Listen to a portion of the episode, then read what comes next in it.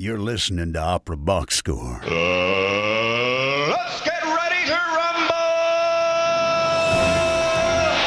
Wherever you are, however you're listening, it's America's talk radio show about opera. It's Opera Box Score. I'm Weston Williams, joined this week by Oliver Camacho and Ashley Hardgrave. This week, Francesca Zambello goes inside the huddle. The legendary director and intendantin shares her philosophy on how to make an opera company an attractive place to work and previews Shostakovich's The Nose, her current project at Chicago Opera Theater. Then a field report from PJ on the Met's new Florencia en el Amazonas. Plus, in the two minute drill, a British student stumbles upon an old Salieri manuscript thought to be lost. Was it sabotage by dun dun dun Mozart? Probably not.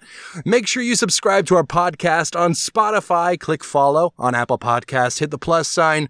Send us a voice memo or email us your hot takes. Mailbag at operaboxscore.com.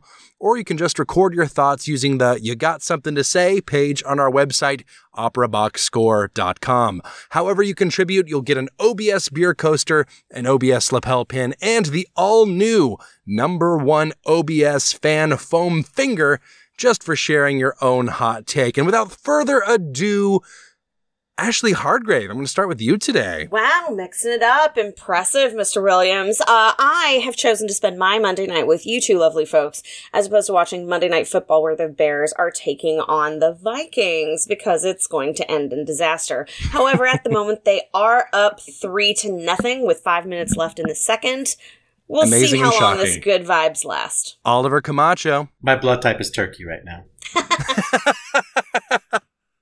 uh, I'd believe it. I had, um, and Oliver might be shocked at this. I had vegan tofurkey for Thanksgiving this year, Oh no. which is, uh, you know, well, it, it's what happens when you have dietary restrictions.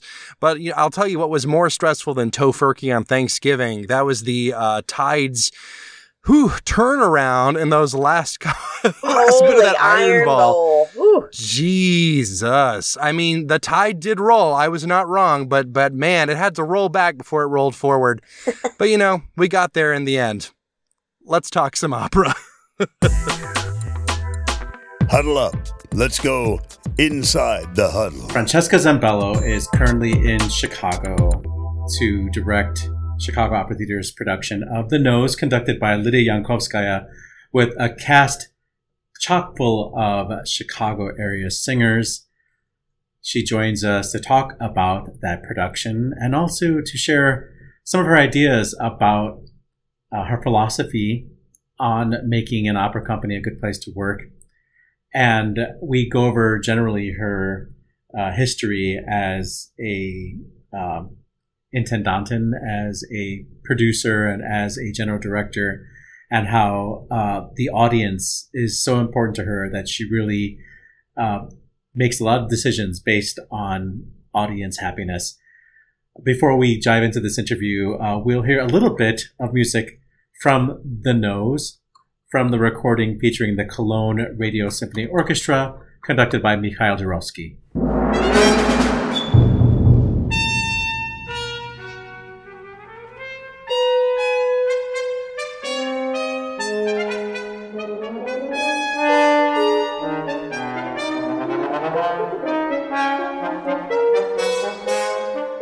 Our guest today is none other than Francesca Zambello. Welcome to Opera Box Score.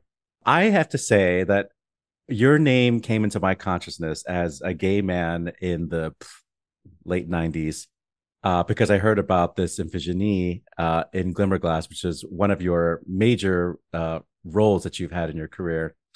You know, I've also heard that you are really into audiences and you really are have studied audiences and you get in the audience's space and you try to figure out what do you guys want? What is what do you what do you need? How are you going to come to the opera? And I feel like the Iphigenie is the thing that got my attention, even though I didn't see it. But it felt like okay, she, she understands who's coming to the opera. She's going to give them something that they won't forget, and it sort of launched this whole barihunks era. And um, I mean, let's just be clear. I mean, like a lot of gay men go to opera. was that your Is that what your strategy was, or just like, no, Nathan's a beautiful guy. Um, he can do this, you know? Well, so that was in um God, 97. That was my debut at Glimmerglass. And then it went on to City Opera, mm. uh, the late lamented. Um, and it was, eh, you know, I, I think it, it's two things you mentioned. You know, yes, I, I, I did think it's a Greek drama. It, it mm. wasn't even, you know, thinking, oh my God, Nathan and Bill Burden are incredibly attractive, you know, young, the generation of, you know, emerging opera singers who are great singers, actors, and have amazing physicality, something that we sometimes take for granted today with with a lot of uh, singers. But so I said, you know, in I wanted to do a production that that was like the Greeks, and I was like, mm-hmm. the Greeks wore like men wore diapers, basically. and I told them that about eight months before, and I said, this is the costume can we go with it? I asked them and they said yes. And I said, Do you think you could work towards status of making me believe that you had been sailing around the Aegean in very few clothes. And it will also be very physical because the love story of Iphigenie en Tauride is, of course, the sister. She loves her her brother, Orest, but of course, Orest loves his best friend Pilatus and vice versa. And so I said it's also a Greek story, a love story between the two men.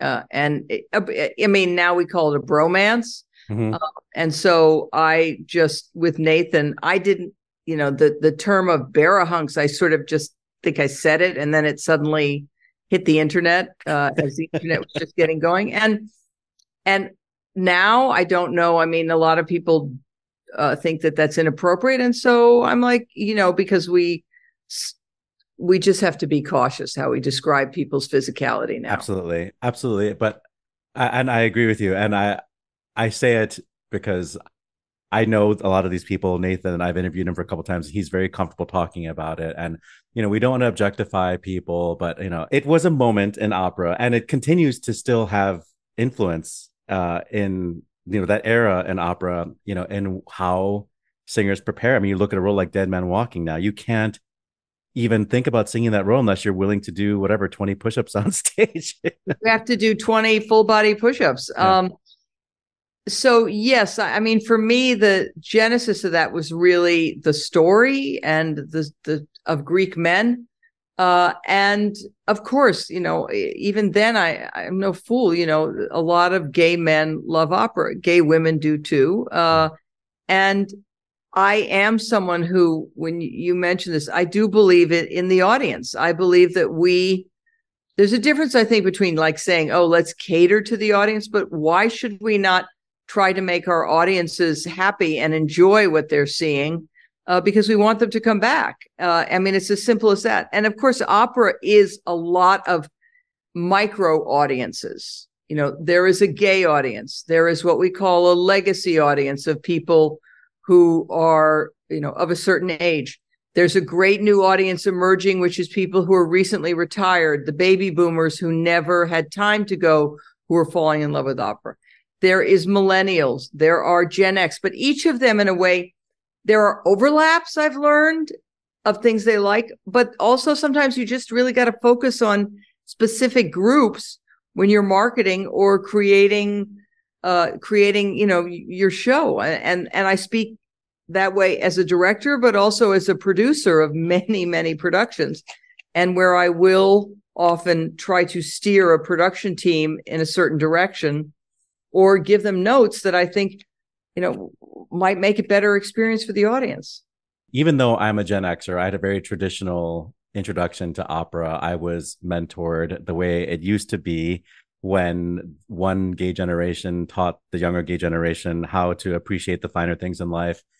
And, um, you know, that generation all died because of AIDS. And so we did lose, I think, you know, a lot of mentors and that's that's why I blame my generation of gays as not being uh, as um, you know interested in certain aspects of what has used to be our culture in the gay community.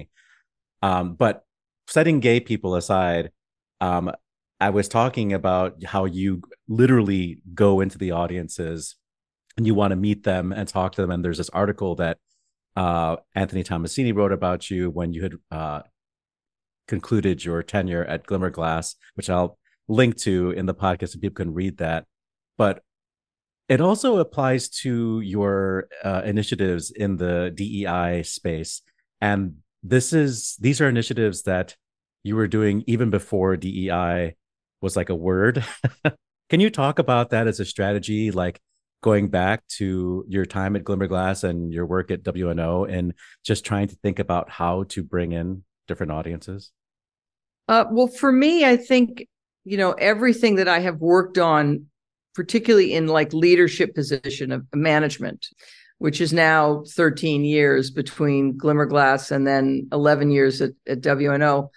Uh, my stated goal in both places, which I publicly stated, was that at least a third, if not a half of our casting must not be white. We didn't have the term BIPOC when I was getting going. Mm-hmm. And that at least 50% of the creative team, you know, composer, librettist, or conductor, director, designers must be not white men. So I pretty much I practiced that to the letter in in both companies and still do. Uh, and of course, now you know DEI has made it more popular and more, uh, of course, important, and other companies have followed suit. And and I think in a way uh, it was embedded in me early on as a director, uh, starting in the freelance circuit.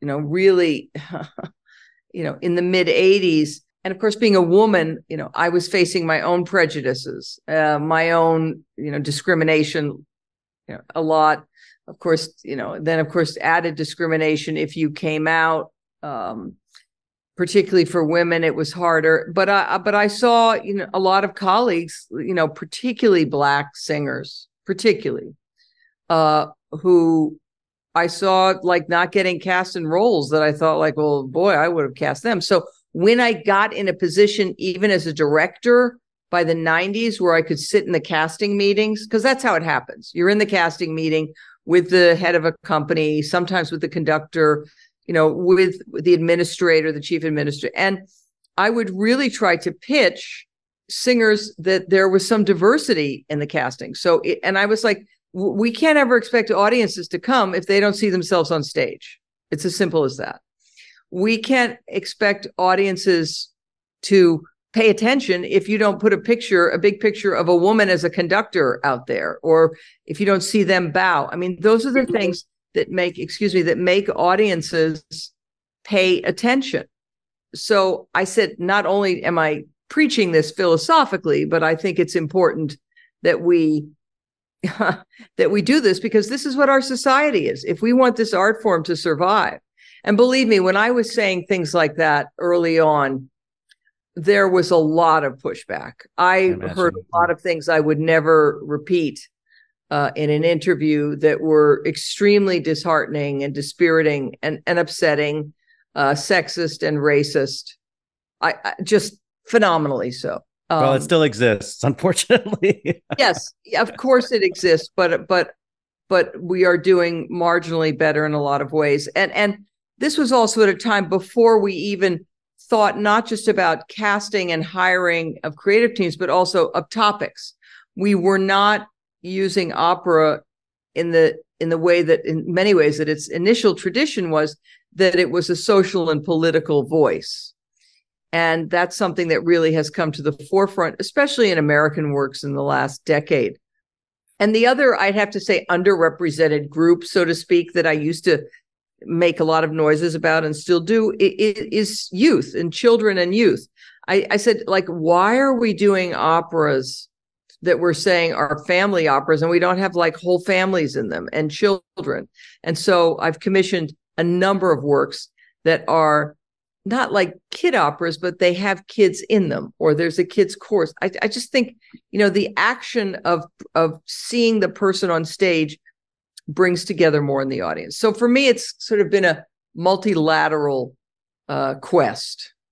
And the formula has always existed. I mean, as much as people might like uh, groan about it, when the children's chorus comes out in Carmen, it's always such a delight. Like people just get so excited to see their whatever their their little kid up on stage or like a kid they recognize. And like it's just a two minutes of just joy for everybody you know? So why not do it more often? Probably because it's expensive and it's late and you need childcare well what's harder to be truthful is operas like tannhäuser where the Yeah. kids appear in the last 15 minutes of the Yeah. opera but but it's more i don't know i've worked on commissions or commissioned you know things like you know the little prince uh, the odyssey Ro- Mhm.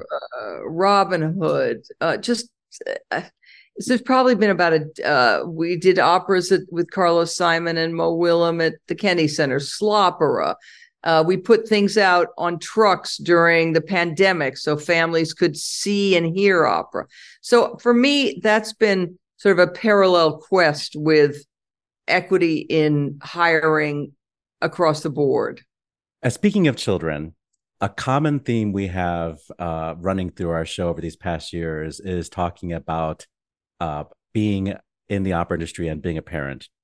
And we often poll our guests when they're willing to talk about it. You know, what are the organizations that thought about your status as a parent and which organizations supported you? And I would say most people, when they were forced to come up with a name, uh, your name came up as being somebody who thinks comprehensively about how to support artists. Um, Right. When did that start for you? When did you understand that, oh, in order to get this singer, I need to like make sure there's somebody around that can watch their kid? Well, I'm so touched to hear that. Thank you. I, I, I think, you know, uh, living life a lot on the road, you know, most people's jobs are on the road unless they have a, let's say, a fest contract in Germany. And I've always thought it's really important, again, a sort of global view. It's important as an artist to have a personal life. I think that having a personal life makes you a better artist.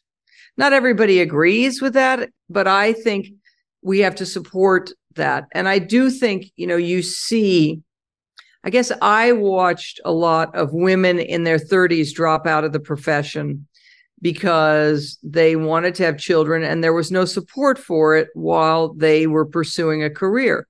So therefore, it was suddenly like all the men were doing much better going into their 40s and we were suddenly saying okay where's the next generation of you know young sopranos and mezzos? We'll just pair them and I realized that we weren't supporting uh, the family situation particularly for women enough. And that's not to say that there aren't plenty of men who have done their share of letting their wife go out and be on the road and i never would presume otherwise but I, there was just a demographic about that and so uh, I have always tried to do things like, you know, make sure that the holiday breaks that we leave early enough and come back late enough.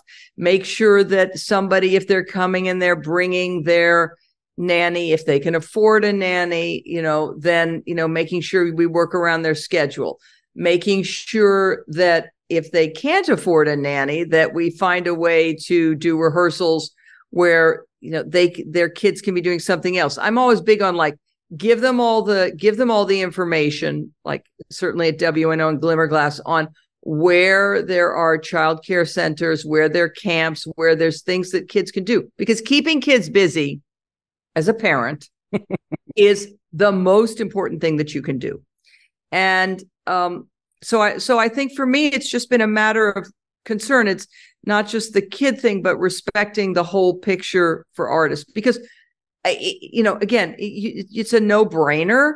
But if somebody is happy and not worried, not worried about where is their child, they will sing better. And it's my goal, of course, that they sing better or act better.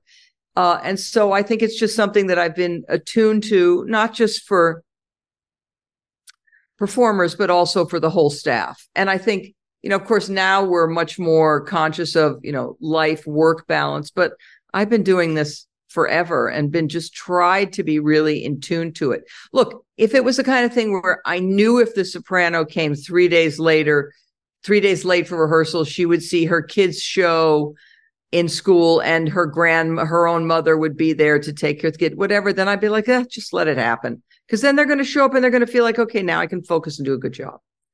and and you know we don't live in a country it's interesting when you work in scandinavian countries for example you rehearse in the morning like until two o'clock because everyone goes home to take care of their kids then and Hmm. then you rehearse like 8 to 11 in the evening which can be tiring but it's usually after kids have gone to bed so anyway so that's my kid thing. And yes i am a parent and yes i know how important it is. And yes i've been just like other parents done many uh, midnight train an overnight flight uh, uh getting up at four in the morning to drive somewhere to make sure i was there to make pancakes for breakfast.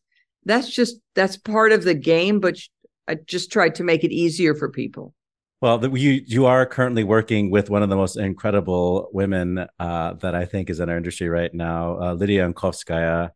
Um, I don't know if you had met her before you arrived at Chicago Opera Theater, but she's just she's mind blowing in what she's able to do and how dedicated she is to her work, and also clearly what a great mother she is. At the same time, it's like how how does she do it all? Uh, well, I, I have never directed something that Lydia conducted, but I did hire her very early in her career to conduct at Washington National Opera. Several, she's conducted there a couple of times, and then I had her at Glimmerglass twice to conduct. So I've worked with her a lot, but only as a producer, not as a director. And yes, I've absolutely have enormous respect for her and her beautiful children and her lovely husband, who is an attorney and I am married to a trial lawyer. So I so I, I understand their schedules as well. Uh, and I think, you know, just here now working at Chicago Opera Theater with Lydia, conducting the nose and directing the nose, it's just been a phenomenally joyful experience so far. So the nose, that's why we're uh, talking today because you are in Chicago. Uh, the nose opens on December 8th. And it's not an opera many people know about. And I wonder if the decision to choose this opera has something to do with our current political climate, or is it just that it's a work that needs to be heard, or is it a little bit of A and a little bit of B? From your perspective, why program the nose? Well, Lydia wanted to program it actually before the pandemic, and we spoke about it. So it's been in her conscience, obviously, uh, for some time. And then it finally came together. And I think that COT probably thought a lot about programming a Shostakovich opera. However, for any people who know a bit of his history, you know, he was an incredible dissident. He was anti-government. I mean, everything that Shostakovich wrote symphonically and in the opera world, piano pieces, they all have an undercurrent of defiance and defiance against the system. Uh, and for him, it was the Soviet system. So I think it's so appropriate to be doing this now, where it's so much a story based on the Gogol short story of the same na- name that is really about the little person being squashed by the system and the superficiality of many parts of of class ranking. And so I think that those issues are ever present, you know, globally, but also very much clearly uh, right now, um, as you know, we're in this we're in this just terrible period of history, and so I think that's a big part of this story. But also, I want to say Shostakovich uses absurdism and satire and that's you know the piece is is light. Like you laugh a lot. It's a lot of it's a funny haha. And which i think is also a good thing right now. Is there something about this uh, particular cast or production that uh, you feel will uh, entice people to check it out? well i think the cast is phenomenal um, led by alexei bogdanov who i know has sung here a lot. Um, and then curtis bannister is the nose. And the thing that I love have loved working here is that almost all of the cast, barring just a couple of people, are from Chicago. And Chicago has a really deep pool of superb musicians and vocalists. Uh, and I know that from working at the Lyric a number of times. And so for me, this experience has been phenomenal with our cast of 36. It's a big cast, and every person plays like five roles uh, except for the nose and Alexei, who's the character who he loses his nose because the idiot barber, played by Wilbur Pauley, sh- mistakenly shaves off his nose. Uh, and so, but the nose, of course, is is a symbol really of someone who is insignificant and rises to power. And that that's that's sort of part of the whole absurdism of this piece. So so for me, the great thing about doing it has been getting to know so many Chicago performers who I didn't know before. Uh, and so to me, that's another great reason to see the piece is just this this rainbow of amazing talent here.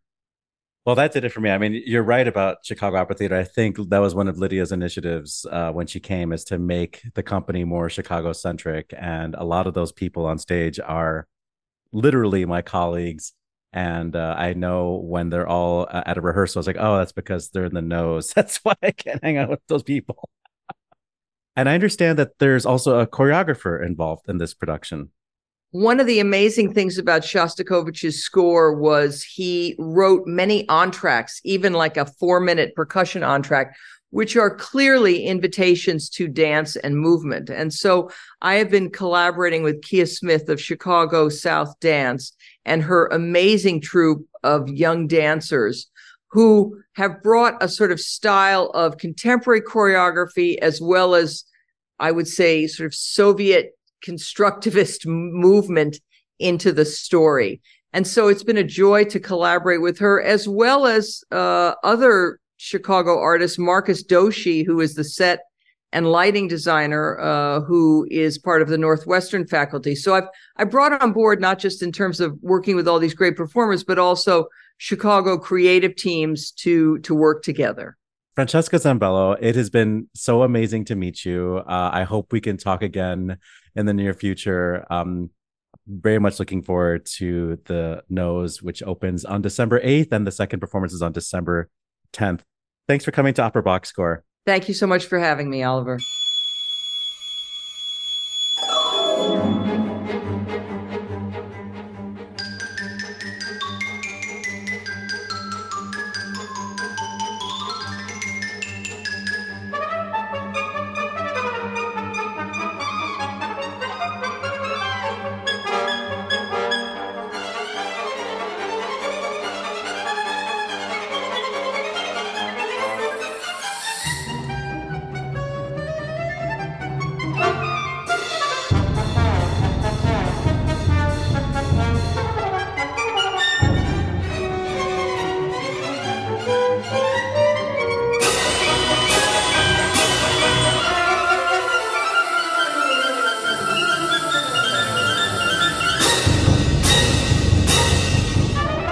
Once again, the Cologne Radio Symphony Orchestra, music from Shostakovich's The Nose, conducted by Mikhail Jurovsky.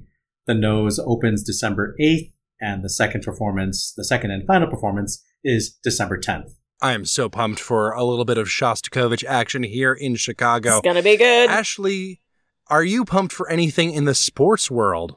I mean, I'm trying not to get pumped in the sports world, honestly, because these men are, they're just too violent to play professional sports. Draymond Green, listeners, I don't know how much you know about this whole Draymond Green thing, but in NBA profiles, Draymond Green's going on the record saying that he has no regrets about putting Rudy Gobert in a headlock and getting ejected and suspended from a Timberwolves Warriors game. Uh, my posit is maybe it's because he's going after the French guy in the NBA who went after one of his teammates. But he says, I don't live my life with regrets. I'll come to a teammate's defense anytime I'm in a position to come to a teammate's defense. What matters to me is how the people that I care about feel first and foremost. How are the people that I care about affected? How are the people I care about? What do they deal with? That's it for me. So don't worry about headlocks. Just be nice to anybody that Draymond Green cares about. Oliver, it's time. What's the tennis update? Well, this is like the weird part of the season where there's all these extra tournaments that I don't know like how these players agree to do them because they've already played since January and they're playing all the way to the end of November. But uh, the Davis Cup concluded this weekend, and Italy uh, won the overall cup with uh, Jannik Sinner uh, beating Novak Djokovic in the semifinals against Croatia.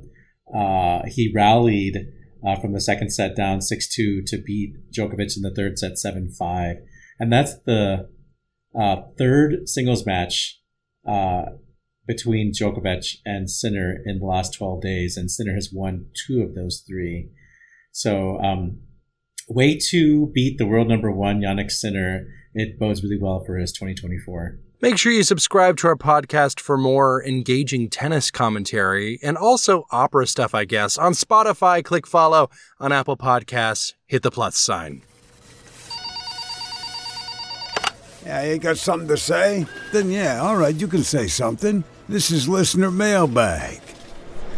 Hello, Opera Box Score. This is PJ. I'm here with Donald Levine. Donald, we just finished the first act of Florencia en el Amazonas, which, by the way, I have a lot of fun saying. I'm enjoying that. We're in the Opera House. We did not go up to the uh, veranda. It has been a tour de force, Act One. It's blown my mind. I'm kind of pulling my thoughts together. But Donald, can you tell us a little bit about what you know, your experience with this opera, and what you've uh, what you've heard tonight? Well, I saw it on the West Coast first about 20 years ago. The most recently, I saw it in Chicago at the Lyric Opera about four or five years ago. Today we have uh, Ailyn uh, Perez, who is, uh, I guess, the leading uh, Mexican American uh, soprano. She's born in Chicago. Her parents are Mexican. She's an American girl. It's a it's a beautiful voice, and she's perfect for this. She is perfect for this. And when she just jumped on stage prior to boarding the ship, the El Dorado, there was a huge cry. The crowd really is receptive to her, as well as this entire production. It's a very well heeled opening night here at the Met. This is the first time we've seen this production ever here in New York, at this stage at least. And I'll just say that the music is so sumptuous, and of course, I can do nothing to describe that here, but I will just suggest go to your favorite music streaming device of choice and listen to this and put on headphones and dive in. The music flows over you, you get lost inside it. The only thing I could come up with was Debussy, but I'm not even sure that does justice to this. This is a tour de force of sound. What I love most about it, besides a beautiful vocal line, the orchestral music is so lush and beautiful. I mean, it could survive on its own without the singing. I hear shades of, of uh, Puccini and Strauss and Debussy especially. Parts of it remind me in compositional style of Puccini's La Fanciulla del West, which reminds mo- many people of Debussy also. I'd forgotten how beautiful it was. I'm surprised it took so long to get to the Met. the production is just stunning. We have puppetry, we have dancers taking on the role of piranha and waves and flying mariposas, and this is just something to behold. And we've got a, a bird's eye view. Enough of this. Thanks so much for listening. We're delighted to be able to share what we see here in New York with everyone. We'll see you again, Opera Box Score. Wait, wait, one more thing. This is going to be, I think, December 6th. It's going to be one of the Met in HD in the movie theaters, and everybody should go see it. It is a beautiful work, and I just hope the Met keeps reviving it. See you later, listener mailbag. Thanks, PJ, coming for our jobs once again.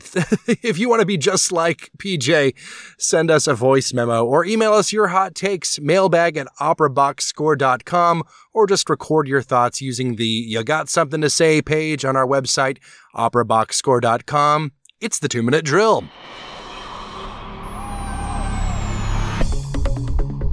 This just in. The two minute drill. All right, listen up. Here's everything you need to know about what happened in Operaland this week. Syracuse Opera has canceled the remainder of its 23 24 season and furloughed staff, citing waning audiences and financial uncertainty. Board chair Camille Tisdale says that ticket sales are down 40 to 60% from where they were prior to the COVID 19 pandemic. Syracuse Opera was founded in 1974. Good news for cinemas. Theatrical programming distributor Fathom Events has surpassed its 2019 box office record of $80 million. Thanks in part to non Hollywood offerings like Broadway shows, Winnie the Pooh, Blood and Honey, and the Mets broadcasts in HD. Fathom programming has served as a lifeline to theaters struggling after years of release schedule disruptions brought on by COVID 19 and the recent dual labor strikes. Eclectic offerings not only fill an auditorium on slow nights, they also present an area of growth in an industry still struggling to match pre pandemic revenue levels. Paris Opera has announced a new initiative to make the company more ecologically friendly over the next decade. Goals include the reduction of electricity usage by 10%, switching to renewable energy sources, and decreasing the use of water in the Opera Bastille by 30%. Sorry, thirsty opera goers, said General Director Alexander Neef, quote, art is born from constraint. Integrating environmental challenges to our activities is not an obstacle to the liberty of creation, but an opportunity to enrich the way we think about projects and the way that the opera interacts with its public and partners. Music written for the opening night of La Scala in 1778 has been restored and performed for the first time in over 200 years. University of Huddersfield student Ellen Stokes found the lost ballet music for Antonio Salieri's opera Europa Riconosciuta in the archives of the Austrian National Library. Stokes said the ballet was, quote, jumbled up within the pages of four manuscripts. Says Stokes, I believe that I have restructured one of his ballets. It was his first international opera and was his international break. This ballet was believed lost in its full state, and scholars thought it only existed in a fragmentary form. The Oper Awards have announced the Dutch National Opera's Amsterdam Opera House as the winner of the 2024 Best Opera House. Dutch National Opera, under its director Sophie de Lint, shows in an exemplary way how an opera house can be relevant and win acceptance in a diverse, modern, urban society, said jury chair Ulrich Runke. Its core identity as an opera house remains at the forefront of programming and perception, anchoring the art form in the future. In trade news, the BBC Proms is searching for a new director following the announcement that David Pickard will be leaving the position next summer. He's held the position for nine years. Meanwhile, Grand Théâtre de Genève has appointed Alain Perroux to succeed Aviel Cahn as general manager of the company starting in 26-27 season, and Opera Leipzig has tapped Croatian conductor Ivan Repusic to be the company's new music director starting in 2025. In less auspicious trade news, everyone's least favorite alleged Milanese restaurateur, Valery Gergiev, will become the general director of the Bolshoi Theater following Putin's call to unify that theater and the Mariinsky. This will be the first time both institutions will be under the control of the same person since the existence of the Russian Empire. Symbolism, anyone? Ooh. On the disabled list, Lise Davidsen pulled out of the final performance of Jenůfa at Lyric Opera of Chicago due to a family emergency. Friend of the show, Kathryn Henry, was waiting in the wings to make her triumphant debut, and Oliver was there to see it. More on that in just a moment. Daniel Barenboim has canceled his North American tour. In a statement, Barenboim said, It is with great regret that I need to withdraw from the Staatskapelle Berlin's upcoming concert tour to North America and Canada. My health simply does not allow me to undertake such strenuous transatlantic, transatlantic travel required for this tour. I am thankful for everyone's understanding and good wishes. Exit stage right, Pulitzer Prize winning composer and Guggenheim fellow David Del Tredici has died at 86. Del Tredici is considered a pioneer of the neo romantic movement. He was also described by the LA Times as, quote, one of our most flamboyant outsider composers. He was a music professor at the City College of New York and sat on the boards of Yaddo, the MacDowell Colony, and the Aaron Copland Fund for Music. Music critic and journalist Anthony Holden has passed away at 76. He received notoriety as the biographer of artists including Shakespeare, Tchaikovsky, Da Ponte, Olivier, and members of the British royal family, including Prince Charles. He also published translations of opera and ancient Greek poetry and several autobiographical books about poker. Bulgarian conductor Yulian Kovachev has died at 63. Kovachev studied with Herbert von Karajan in Berlin before making his operatic debut in 1985 in Italy. He performed with such companies as La Scala, San Carlo in Naples, Teatro dell'Opera in Rome, Arena di Verona, and Teatro Le Fenice in Venice. French bass baritone Virgile Ancely has died unexpectedly last week. The Baroque specialist won the Clermont-Ferrand International Singing Competition in 2009 and went on to collaborate with such organizations as Les Arts Florissants, Les Poèmes Harmoniques, Les Paladins, Sagittarius, and Pygmalion. And on this day, November 27th, premieres include Antonio Draghi's Il Vincitore Magnanimo Tito Quintio Flaminio, or Flamini, Flaminio, in Vienna in 1692, and another Draghi uh, joint, his La Forza dell'Amor Filiale, also in Vienna in 1698. Rameau had two first performances his opera ballet Le Temple de la Gloire uh, in Versailles, and his opera ballet Les Surprises de l'Amour, also in Versailles, 1745 and 1748, respectively. Gaspare Spontini's Milton premiered in Paris in 1804. Michael Balfe's The Bohemian Girl premiered in London in 1843. Amilcare Ponchielli's La Gioconda, the fourth version, premiered in 1879 in Genoa. In the year 1900, Antonin Dvorak finished Rusalka. In 1903, it was the first performance of uh, Erm, uh. Ermanno Wolf-Ferrari's Le Donne Curiose, uh, which premiered in Munich, 1903. And birthdays include uh, bass baritone Michael Devlin, born in Chicago in 1942, and tenor Neil Rosenshine, born in New York City on this day, November 27th, in 1947. And that is your two minute drill.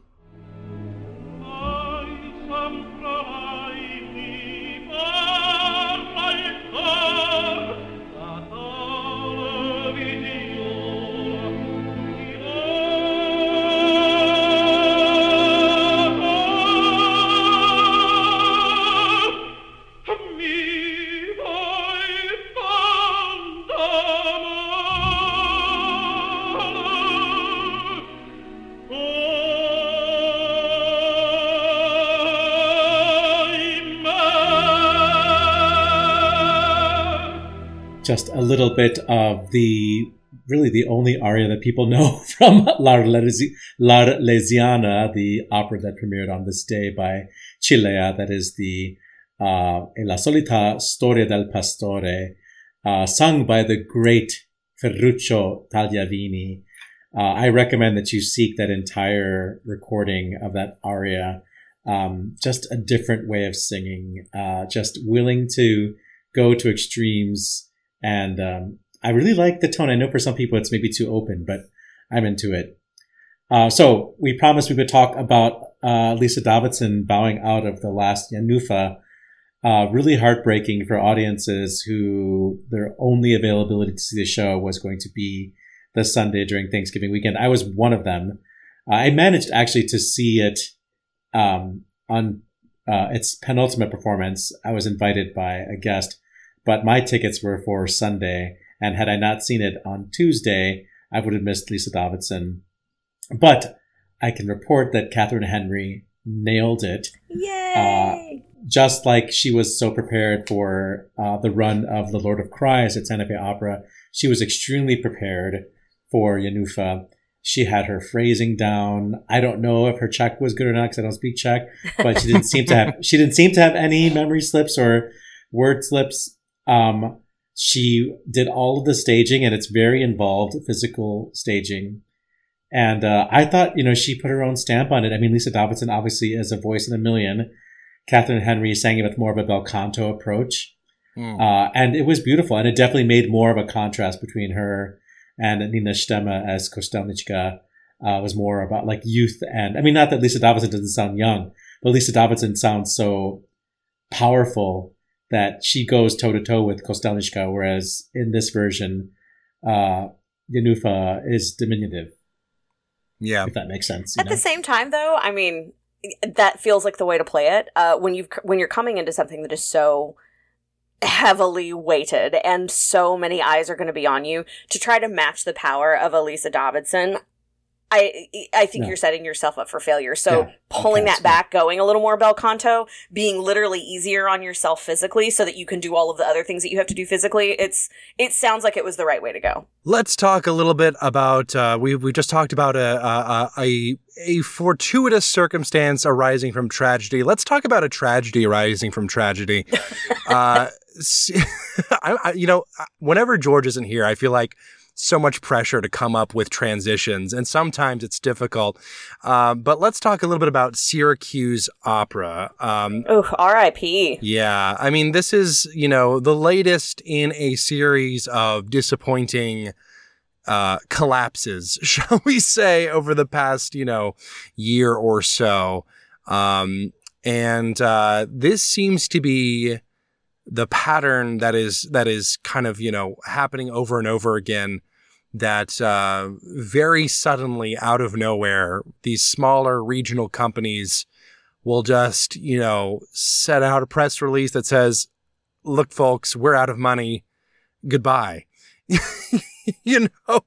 I, I feel like you know I, every time this happens and this has happened you know far more than i'd be comfortable doing because it's putting me back in mind of you know the the great recession era you know downfall of a number of houses during that time frame but it feels like this time the the key is unexpectedness right? You know uh, I, I feel like during the recession we got a little bit more warning for certain companies going Yeah. under, you know, or like like like this will be we'll be able to go to the end of the season and then that will be it instead of, you know, we're dropping everything right here right now. Yeah, Um, this did feel a little bit more abrupt, like the rug literally was pulled out from underneath all of us because it was literally weeks ago that there were write ups on the opening of their 23 24 season. They were doing this really great piece, you know, sort of exploring the, the challenges of the immigration crisis. They were doing the things that we wa- are wanting opera companies to do, they're doing everything right. They're partnering with smaller companies for productions like they did with Tri Cities and Binghamton. They're going Right. for more new provocative pieces. Uh, you know, they're they're amending their their sales models so that they can sort of adapt with the times. So they did everything that they were supposed to do, and it's such a bummer that it didn't come through. I mean, I know we're going to talk about Fathom in a minute, but like you know, opera is far and away the most expensive art form. It just is. There's just so many moving parts, and all of those moving parts involve people that have to move said parts either physically or you know mechanically, and so it just takes more people, more money. And uh, there was an interesting uh, pull quote that came from uh, the Syracuse Post Standard it's a it's the stage director. He's a Syracuse stage artistic director, Bob Hupp, and he said the next 24 months, let's say, are going to be a big challenge for theaters and opera companies across the country. It's going to be tough before it gets better. I fear this is not going to be the last of these abrupt closures that we're going to see, and it breaks my heart for Syracuse because that's a that's a pretty big, you know, it's it's a there's a lot of people there. They deserve they deserve to have good art in their backyard. They had a four opera season. Uh, this immigration story called "I Am a Dreamer Who No Longer Dreams" by Jorge Sosa and Cerise Lim Jacobs was the fall production. Their holiday time production uh, was a show about the Christmas truce of 1914 called "All Is Calm" by Peter Rothstein. Oh, that would have And been that- so important right now. Oh. And then in uh, the new year and in the spring, they had the Fantasticks and the Barber Seville. So clearly, their their money makers were going to be in 2024, and Yeah. they sort of ga- they gambled on doing stuff that was more edgy and more you know um, relevant, quote Yeah. unquote, um, in the front half of their season. And I wonder if that's the lesson to be learned. Like if you are the type of company that is going hand to mouth, maybe you need to put your moneymaker at the front of the season to to float the rest of your season. You know, Yeah, see how much money you have left for the Yeah. edgy stuff. exactly. Yeah, I mean, I hate the Fantasticks, but if you need to do it to get butts and seats, I mean, have at it. Yeah, it, it's it's it's interesting too to me, you know, because uh, I I feel like you know, uh, obviously the numbers forty to sixty percent That's down from pre-pandemic levels is is pretty rough. Um, but uh, at the same time, you know, how many, you know, I, I feel like ticket prices are becoming such a smaller and smaller part of what is actually creating the funding for companies like this. So No, it's it's you know. donors, it's grants, it's corporations. That's I mean, exactly. freaking what was it? Lockheed Martin? Didn't they sponsor Right. WNOs yes, they did. Well, it was uh, it was either it was that or uh, it was or something General like that, Dynamics? something it might like have been General Dynamics. Yeah, yeah, but it, it's uh, it it's one of those things where it's so it's so important to almost secure that funding independently of whether or not the your like ideally you have an opera company set up so that if not a single person buys a ticket you you are still funded right for the show. And i uh, you know i i don't think they uh, quite managed that this time uh, but interestingly, on the sort of other half of that equation, you know, we see a lot of live events, not just opera, but also Broadway, straight plays, um, ballet. A lot of them are are suffering from um, you know the sort of uh, post pandemic slump in ticket prices. But interestingly enough, Fathom Events is doing so well based on those, uh, in many cases, those very same live performances, which I just find find interesting. You know, Winnie the Pooh, Blood and Honey. I come on, too much. I can't. That's absolutely ridiculous. It's it's cheaper to do. It's easier to do. It gives people that feeling of gathering for some like event specific moment, but they're not having to go through the rigmarole. They, they know how to go to movie theaters. Some of these people Right. may not know how to go to Broadway shows or operas, or may not be able to get to a place where a Broadway show or an opera is held. And, you know, it's, it's more simple technology than trying to manage all of the different broadcasts through the different streaming channels. So if you do it through one streaming channel in a movie theater, it- it's the most cost effective way to do it. So I get it. I understand it. It bums me out, but I get it. Yeah, th- there is still a very strong, um, I think, pushback against the culture of a lot of artistic institutions in terms of maybe not per culture necessarily, but the perceived culture of of places like the opera, where like you know, well, if we go to the opera, we're going to have to dress up, we're going to have to look good, we're going to have to, you know, get there early, we're going to have to like know when to applaud, we're going to have to do all these sorts of things, and I think that going to a movie theater really removes a lot of that perceived pressure. Now, I don't think that those pressures should exist at all. And I think that opera companies should be doing a better job of convincing people right out of the gate that, um, hey, you don't have to worry about a lot of these things. Just show up and sit down and, like, you know, uh, uh, don't don't you know record the show on your cell phone and you're and you're good to go. You know what i mean? Uh i i don't know. I i think this is really interesting and i would love to see the specific numbers for the opera events that fathom does specifically um because you know that's our field. But i, I i'm you know i'm really interested to, i'd be really interested to see how exactly opera specifically is being folded into this uh, Fathom situation. I could not agree more. Um, a quick fun update on from the behind the scenes area for our listeners. It looks like we have fully lost Oliver's interconnection, so internet connection. So Weston, it's you and me, buddy. Um, we're gonna we're gonna keep doing this. Hopefully, we'll get Oliver back shortly. Um, you know, when we when we talked about some of the people who have passed away in the last few weeks, there were some really interesting interesting folks with some some really cool stories. You know david del Tredici, you know as his you know basically being this like father of of new romanticism. But i did want to make an interesting shout out to um to anthony holden. So anthony holden was just a very interesting guy. You know he's known as you know this music journalist this biographer. Um and then he's got this whole other like earnest career as a poker player. You know, he wrote a number of autobiographical books on it, but he was also the first president elected to the International Federation of Poker in 2009. Um, he is also, he comes by this sort of sport game of it all earnestly, um, because his dad was an Olympic gold medalist footballer who eventually became a celebrated sports writer. So this is a, you know, just a very interesting, again, we love, we love intersectional kings and we absolutely love the ones that combine uh, the classical music and the sports in the in the way that we do. Um, what's less interesting to me, uh, actually, no, it's still pretty interesting. But what's more disappointing to me uh, is the symbolism of this uh, this takeover. Weston, let's talk about it. Let's talk about it. So, uh, basically, Valery Gergiev obviously is in an interesting position as a musician.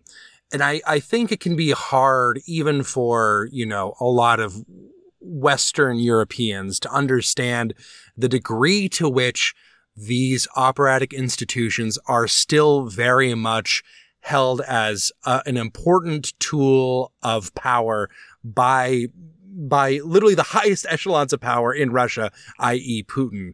So the symbolism of trying to combine the Bolshoi and Mariinsky, the two most important theaters in Russia, you know, is ve- it it is so so on the nose and genuinely like from a historic perspective, really really interesting even once you get past the you know morality of it all uh, I, I think that there is um because th- this is not even something that happened during the Soviet era, right? This goes back to to the czarist regime, Right. which I think is, you know, uh, very indicative of the aggressively reactionary um, spirit of a lot of what Putin has done ever since the invasion of Ukraine, and of course before that even. Um, there is very much a uh, a notion that th- he who wields the important national music of Russia is the legitimate heir to literally the Russian czardom. Yeah. Um, and Valery Gergiev is very much Putin's mouthpiece in that in that sense. I, I think you know people can really. It sounds like an exaggeration, you know, because you know in the U.S. there is no general director who has that kind of sway or that kind of influence or that kind of you know um, uh, not not just ear but ear to power, but also like being directly directed by power. Um, yeah, we're not putting the Met and the is- Phil together because Biden said so. no, this this is this is truly historic.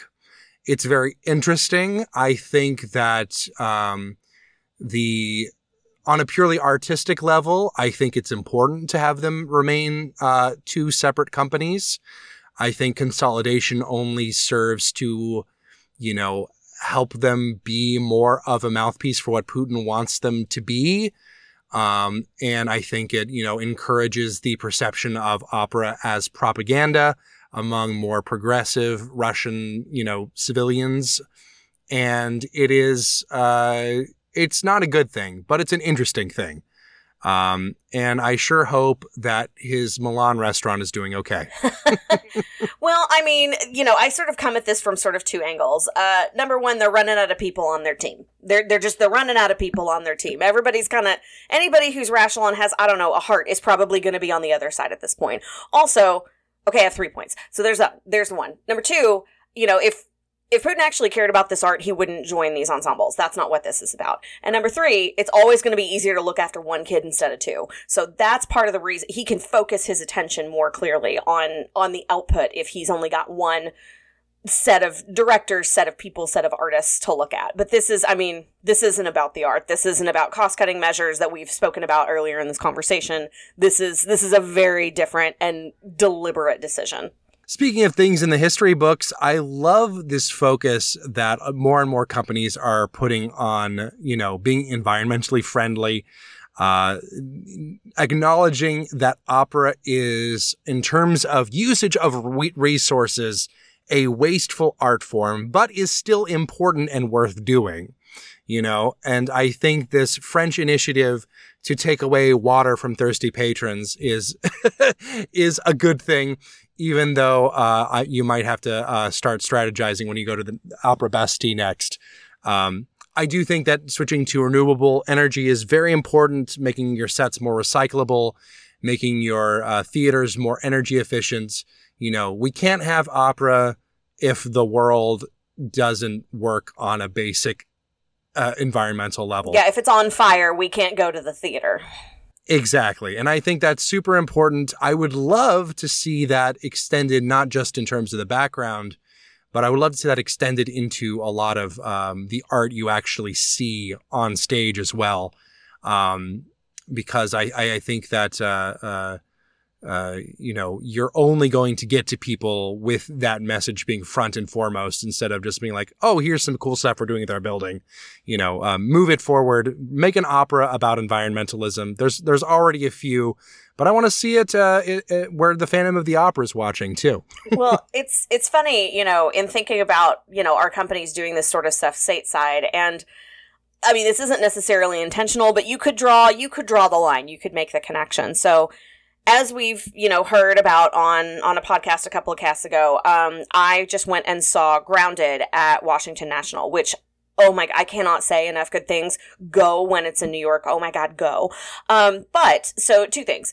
So when you go to wno the kennedy center um, all beverages are in their um, like their in-house containers. It's like a reusable plastic cup with a Right. lid on it. So they're, you know, they're doing a really good job of like keeping down, you know, the litter, the glass bottles, the cans, the what have you. But also this production in particular, you know, they have these enormous, like there's these 300 LED panels uh, that they are using to do all of these projections of the images. And I went to a talkback session at the end and they spoke about sort of the the tech alignments and the needs and and people were assuming oh well you built all of this just for this production right?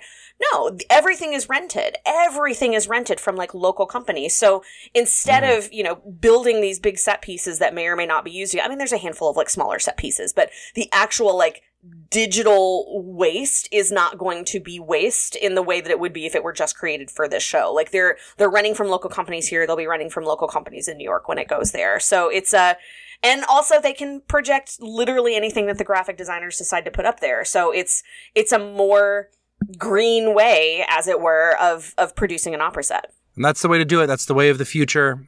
Ecology is important, and I'm sure Oliver Camacho has many, many opinions, but it's time for good call, bad call. Good call. Bad call.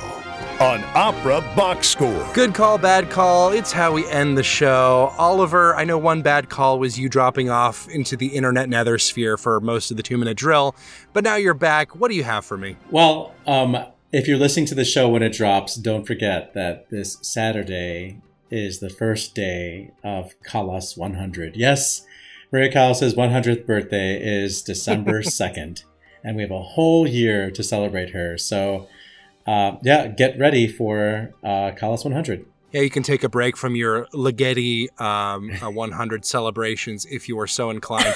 Ashley Hardgrave, what do you have for me? So now that Thanksgiving has passed us, we are officially into the glut of the holiday season, which means holiday music. Uh, and in true fashion, with me offering to our audiences uh, artistic pieces that are not, in fact, opera, I want to remind you of a little gem. Uh, I want to apologize before even telling you about it, but a little gem called A Christmas Gift for You from Phil Spector.